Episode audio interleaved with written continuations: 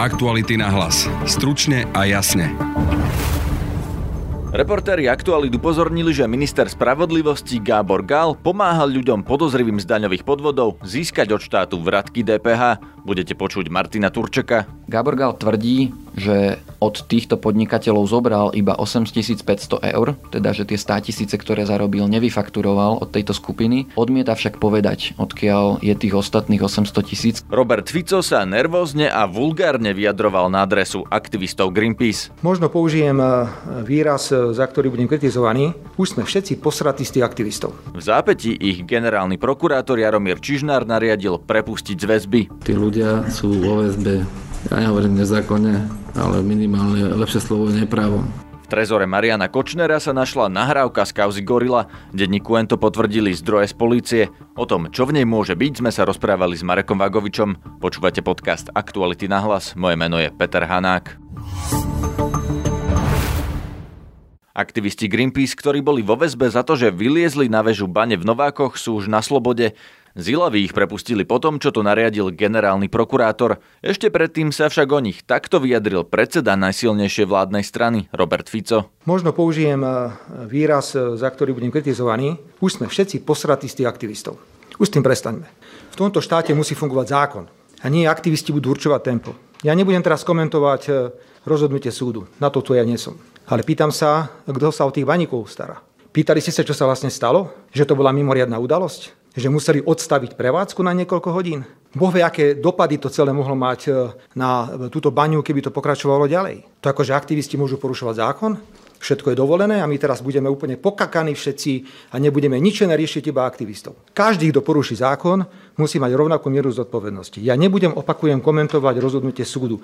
Nikdy som to nerobil, ani to robiť nebudem. Či to bolo tvrdé, meké, to ja nebudem komentovať takéto rozhodnutie v prípade rozhodnutí o vzati do väzby. Ale už prestaňme s tým, že aktivisti budú riadiť tento štát. Onedlho po Robertovi Ficovi zvolal tlačovku aj generálny prokurátor Jaromír Čižnár. Keďže už sa k tomu vyjadil zase každý, kto k tomu má čo povedať, viete, koho myslím, tak ako my, tí poslední sa vyjadrime tiež. Takže ja opakujem stokrát, povedal som to slušne, povedal som to aj tvrdšie, že ako nemám rád, keď sa páni politici vkladajú do veci, o ktorých nevedia absolútne nič.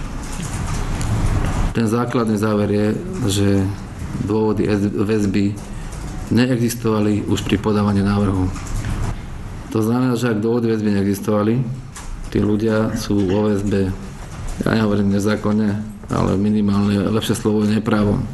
Ďalší závažný poznatok z toho spisu, ktorý sme zistili, je, že dokonca ani, ani ten skutok, ako je postavený, podľa nášho názoru nie je s najväčšou pravdobosťou e, dobre alebo šťastne právne kvalifikovaný. Tým nehovorím, že teraz sa automaticky uh, nebude konať, bude sa konať. Len paradox je v tom, že to môže skončiť buď prísnejšou kvalifikáciou, alebo kvalifikáciou, ktorá do trestov činu nepatrí. Ale k tomu treba ešte uh, vykonať veľké množstvo dôkazov a dosť zložitých dôkazov, aby sa ustalila právna kvalifikácia skutku. Tak to sú dva závery, ku ktorým sme my došli a z toho dôvodu sme dnes vydali príkaz, môj pokyn príkaz, aby boli všetci 12 z väzby prepustení. To sa aj stalo. Po 16. hodine boli aktivisti Greenpeace už na slobode. Zostávajú však obvinení a vyšutrovanie ich skutku pokračuje. Aktuality SK dnes prinesli aj kauzu o ministrovi spravodlivosti Gáborovi Gálovi. V štúdiu má Martina Turčeka, ktorý spolu s ďalším kolegom z investigatívneho oddelenia s Petrom Sabom na tejto kauze pracovali. Vítaj Martin. Ahoj Peter. Skús povedať stručne, o čom je tá kauza. Ak, ak to ja správne chápem podľa toho článku, ktorý bol dnes zverejnený, tak advokátska kancelária ministra Gábora Gála zastupovala DPHčkarov, teda podnikateľov, ktorí chceli od štátu vratky DPH. Píše sa tam, že sú to podozrivé obchody s ropnými produktami produktami. Čo bolo na tom podozrivé? Na začiatok je asi dôležité povedať, že vratky DPH si od štátu pýtajú aj slušní podnikatelia. Je to úplne bežné. DPHčkarov od slušných podnikateľov odlišuje to, že si medzi sebou tovar prevádzajú viackrát a pýtajú si naspäť od štátu daň, ktorú niekto iný nezaplatí. V podstate ide o biznis model veľmi podobný napríklad Marianovi Kočnerovi a jeho prevodom nehnuteľností, o ktorých písal Jan Kuciak. Keď sa tovar prevádza medzi spoločnosťami, niektoré daň nezaplatia, ale zároveň niekto iný si tú daň od štátu vypýta naspäť, čím získava na štáte. Ako to bolo v tomto prípade? Ako to fungovalo? Čo bola tá schéma? V tomto prípade daniari samotní, ktorí urobili kontrolu, naše štátne orgány, namietali veľmi veľké množstvo skutočností, ktoré nedávajú zmysel z ekonomického pohľadu. Napríklad to, že spoločnosti si medzi sebou jednu naftu posunuli niekedy aj 5 alebo 6 krát. Navyše väčšina spoločností v týchto reťazcoch často predávali tú naftu bez akéhokoľvek zisku. Čiže ako keby išlo spoločnosti, ktoré plánovali podnikať v podstate zo stratou, lebo na prevoz nafty by mali nejaké náklady, ale nenaučtovali si na naftu žiadnu maržu. Takže to vyzerá ako daňový podvod. E, vyzerá to ako jasný daňový podvod, veľmi podobný iným DPH-čkarským schémam, o ktorých už na Slovensku vieme veľmi veľa. Ide len o to, že zrazu v týchto schémach vidíme nových ľudí, o ktorých doteraz nikto nikdy nepočul. A kto sú tí ľudia? Podnikatelia z južného Slovenska. Ide o v podstate ako keby dve prepojené skupiny. E, jedna tá časť dlhuje štátu a druhá časť tie vratky vyberá. Daňové kontroly robil štát v oboch z nich, akurát, že pri firmách, ktoré si tie vratky vypýtali a dnes sa tvária, že nemôžu za daňový podvod iných spoločností, a týchto zastupoval Gábor Gál, tak od nich štát naspäť nevie získať tieto peniaze. V tom článku sa píše aj to, že títo ľudia sú veľmi bohatí, že majú veľké majetky, ale dlhujú štátu veľa na daniach. Vieš o tom povedať viac? Títo ľudia vlastnia ranč v obci Žihárec, akože ide o veľký ranč s množstvom koní, kde organizujú každoročne veľké preteky. Okrem koní majú veľa športových aut, chodia na polovačky do Afriky, kde majú ulovené e, zebry, mačkovité šelmy a ďalšie zvieratá. Takéto fotky e, zdieľa rodina Koložijovcov z obce, z obce Žihárec na svojom Instagrame. A druhá časť týchto podnikateľov okolo firmy Jopi, ktorá vlastní daňový sklad na pohonné hmoty, tak zasa má v majetku firmy veľmi prekvapivý majetok, ktorý by človek vo firme, ktorá predáva naftu, nečakal. Príklad nie je jasné, že na čo vo svojom podnikaní používajú Maserati alebo Ferrari. Prekvapivý je tento majetok aj preto, lebo firmy nevykazujú žiadne zisky. Čiže nie je v podstate jasné, z čoho napríklad dokáže rodina Koložijovcov kúpiť a živiť obrovský ranč, keď ich firmy končia v podstate na nule. S dlhmi voči štátu. Niekedy s dlhmi voči štátu, respektíve niektorým firmám tie dlhy už boli vyčíslené, ide o dlh vo výške 4 milióny, ale tejto firmy sa už zbavili, táto firma je prepísaná na biele kone. Okrem toho ale operujú ďalšími firmami, z ktorých niektoré majú tržby aj 40 miliónov ročne a zisky v podstate zanedbateľné, z ktorých by nebolo možné naozaj držať v držbe ranč. Čo s týmto všetkým má Gábor Gál, ako je on v tom zapojený a hlavne bol už vtedy minister, alebo bol poslanec za most, alebo kedy zastupoval týchto ľudí ako advokát? Z dvoch skupín podnikateľov, o ktorých píšeme, Gábor Gál na súde zastupoval jednu časť okolo skupiny Jopy. E, zastupovali v čase, keď bol šéfom poslaneckého klubu Mosta, čiže ešte nebol ministrom a mal advokátsku kanceláriu. Tú advokátsku kanceláriu založil v polovici roka 2017 a priebehu pol roka s touto advokátskou kanceláriou zarobil viac ako 800 tisíc eur, čo je viac ako zárobky akéhokoľvek iného politika vrátane bývalých zárobkov Jana Počiatka a Roberta Kaliňaka. Čo je na tom podozrivé? Čo je na tom zvláštne? Lebo právnici predsa zastupujú zločincov, aj rôznych podvodníkov, aj, aj rôznych kriminálnikov. Zvláštne asi na tom hlavne to, že Gábor Gál je momentálne ministrom spravodlivosti, čiže hoci pri advokátoch bežne si vieme predstaviť, že zastupujú aj ľudí nejakým spôsobom podozrivých, tak asi na ministra spravodlivosti by sme mali inú látku ako na, na bežného advokáta. Gábor Gal tvrdí, že od týchto podnikateľov zobral iba 8500 eur, teda že tie 100 tisíce, ktoré zarobil, nevyfakturoval od tejto skupiny. Odmieta však povedať, odkiaľ je tých ostatných 800 tisíc, ktoré za rok 2017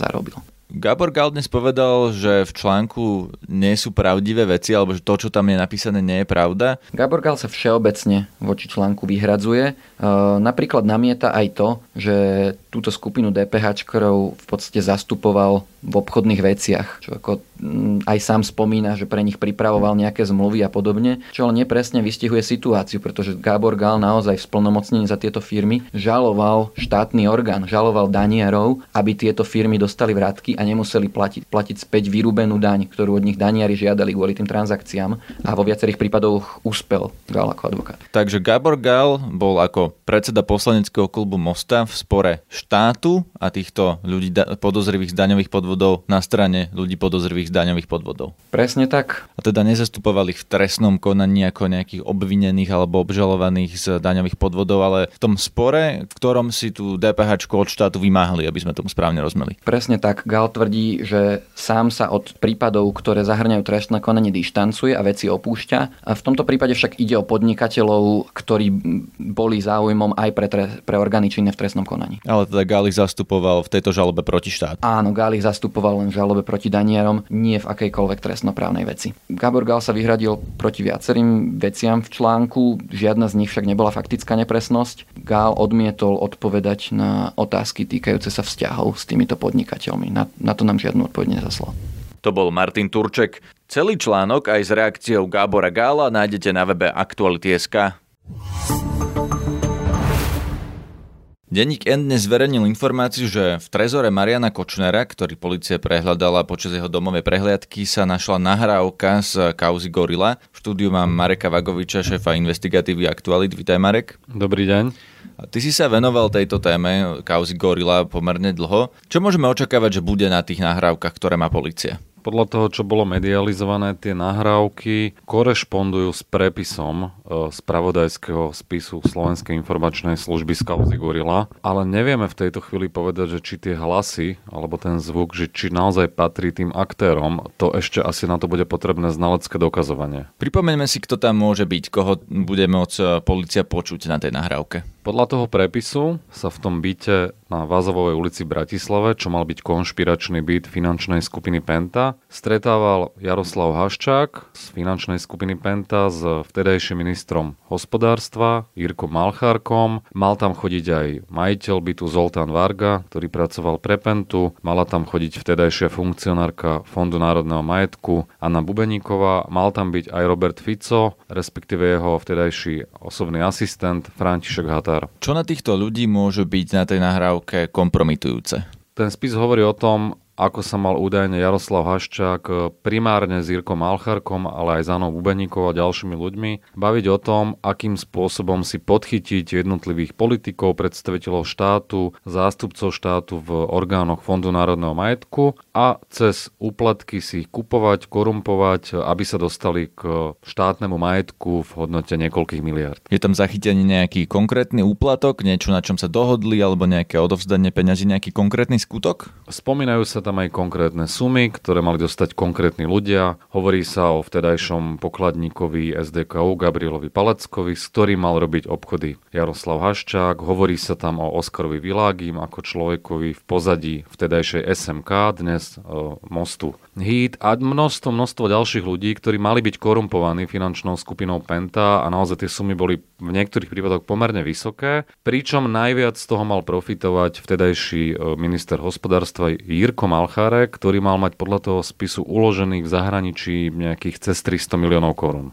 Čo sa zmení tým, že policia má tú nahrávku? Teda toto, čo si povedal, už vieme, lebo to sme si v tej gorile prečítali už pred rokmi, ale čo sa mení teraz tým, že policia dostala do ruky naozaj tú nahrávku? Bývalý šéf vyšetrovacieho týmu Marek Gajdoš, ktorého neskôr vyštvali práve preto, že išiel tvrdo po krku aj finančnej skupine Penta a ten prípad chcel dôsledne vyšetriť. V svojho času hovoril, že je ten spis autentický, keď sa potvrdí, že tie zvukové záznamy patria ľuďom, ktorí sú spomínaní aj v spise, znaleckým dokazovaním, tak je to veľmi silný e, dôkaz v celej tej kauze. E, trestnoprávne tá nahrávka nemusí ako keby nič znamenať, e, ale je to podporný nepriamy dôkaz a, a môže sa vlastne ďalej tí ľudia vypočúvať, konfrontovať s tou nahrávkou a môže to vyšetrovanie smerovať aj k obvineniu konkrétnych ľudí. Vieš si predstaviť, kto konkrétne by mal byť trestne stíhaný, ak sa preukáže, že to bol on v tom, alebo ona, pani Bubeníková napríklad, v tom byte? Je tam niečo také, čo tá nahrávka naozaj môže pomôcť odsúdeniu niekoho? To, čo tam je prepísané a ak to aj teda naozaj takto zaznelo, že Haščák mal dať niekomu peniaze a tak ďalej. To samo o sebe dôkaz samozrejme nie je. Dôkazy sú prevody peňazí na účtok, ale aj toto skúmali vyšetrovateľia, robil to aj Marek Gajdoš a mal celkom dobré výsledky, len bol proste v kľúčovej chvíli zastavený. Čiže tie slova musia potvrdiť aj tie konkrétne transakcie a finančné operácie. Čiže ešte je to pomerne ďaleko, aby sme hovorili, že niekto konkrétny bude trestne stíhaný, ale tá nahrávka je posun. Už sme v minulosti mali nahrávku hlasu Roberta Fica, o ktorom hovoríme, že je to nahrávka hlasu podobného Ficovi, alebo on sa teda k tomu nepriznáva. Nedopadne toto rovnako? No, bude to na dlhé lakte. Je tam navyše aj problém, že tieto analýzy znalecké robí kriminalistický ústav, ktorý patrí vlastne pod rezort vnútra. Tá pochybnosť o nezávislosti tohto úradu a jeho skúmaní je určite na mieste. Asi lepšie by bolo, keby sa to skúmalo v zahraničí. Ako sa k tomu mohol dostať Kočner? K takejto nahrávke? Kočner je človek, ktorý zbiera systematické informácie, diskreditujúce informácie na koho. Kočner spolupracoval aj s finančnou skupinou Penta a teraz je otázka, že ak mu to našli teda v Trezore, že či Kočner tie nahrávky mal ukryté proti Pente, aby mohol s ňou v nejak nejakej miere manipulovať a vydierať ju, alebo to bolo v jej prospech, že to uschoval na spolahlivom mieste, e, aby sa nedostali do rúk nikomu nepovolanému. Nemohol to mať proti tým politikom a proti ľuďom, ktorí tam vystupujú, napríklad proti Robertovi Ficovi, proti Anne Bubeníkovej, lebo vieme, že tam majú byť aj no, napríklad sexuálny styk Anny Bubeníkovej s, s Jaroslavom Haščákom, teda to hovorí ten spis. Či to nie je aj nejaká diskreditujúca nahrávka v tomto zmysle? Samozrejme, že to môže byť Pre Kočnera výhodné v rôznych ohľadoch a myslím si, že najmä teda vo vzťahu k tomu, že môže držať pod krkom konkrétnych politikov, ktorí sa v spise spomínajú, aj predstaviteľov Fondu národného majetku a tak ďalej. Ten materiál je výbušný naozaj v mnohých ohľadoch, aj čo sa týka tých súkromných a osobných vecí, čiže ja, ja sám ako neviem v tejto chvíli vyhodnotiť, že proti komu to mal akým spôsobom schované a koho tým mohol alebo nemohol, alebo vydieral, alebo sa o to pokúšal ale mňa zaujíma teda aj to, že ako to súvisí s tou Pentou, ktorá sa dnes od neho samozrejme dištancuje po tom, ako sa dostal do vyšetrovacej väzby, takže som zvedavý a hovorí sa, že sa s tými nahrávkami obchodovalo, hovorí sa to aj v tom samotnom spise Gorila, že tie nahrávky mal vyniesť vtedajší šéf kontrarozviedky SIS Lubomír Arpáš, ktorý neskôr tiež pracoval pre Pentu. Je tam množstvo neznámych a otáznikov a ja by som si počkal na ďalšie vyšetrovanie. Nemala na to policia už dosť času, veď predsa len to je už pomerne dávno pod vedením Mareka Gajdoša boli výsledky, vyšetrovací tým, len tým, keď on odišiel, tak sa ten proces trošku samozrejme spomalil, ale prišiel potom nový šéf e, týmu, pán Kyselica, ktorý podľa mojich informácií je férový človek a vyšetrovateľ. Vieme, že na základe toho spisu začala policia preverovať aj financovanie politických strán. Čiže ja si myslím, že to vyšetrovanie ako nestojí na, na mŕtvom bode. Akurát je pomerne ťažké preukázať asi tie platby. Preto nemáme ten výsledok v podobe obvinení nejakých kľúčových aktérov spisu. Očakáva, že tá nahrávka niekedy bude zverejnená, že si budeme môcť vypočuť nahrávku z Gorily? No tak ako nedá sa samozrejme vylúčiť, že, že niekde unikne do médií a, a minimálne, ak bude ten súd a budú postavení pred súd aktéry Gurli, tak tam sa pravdepodobne prehrávať bude tá nahrávka. V štúdiu bol Marek Vagovič, šéf investigatívy aktualit. Ďakujem. A ja ďakujem, pekný večer. Ešte po tomto rozhovore sa nám podarilo spojiť sa so zdrojom z prostredia policie, ktorý povedal, že policia sa teraz bude pýtať Slovenskej informačnej služby, či táto nahrávka vznikla u nich. Súd však konštatoval, že odpočúvanie bolo nelegálne a nahrávka tak mala byť zničená a nedá sa teda zrejme použiť ako dôkaz v trestnom konaní. Policajti z nej však môžu získať nové informácie, lebo doteraz mali len analytický prepis, ktorý na niektorých miestach nie je doslovný a ponovom by teda o kauze Gorila mohli mať nové detaily. To je na dnes všetko. Počúvajte nás aj zajtra. Nájdete nás cez facebookovú stránku podcasty Aktuality.sk a cez Spotify, Google Podcasts, Podbean, Soundcloud alebo iTunes. Na dnešnom podcaste sa podielali Jan Petrovič, Petra Mikulajčíková, Denisa Hopková, Marek Vagovič, Martin Turček a Peter Sabo. Moje meno je Peter Hanák. Aktuality na hlas. Stručne a jasne.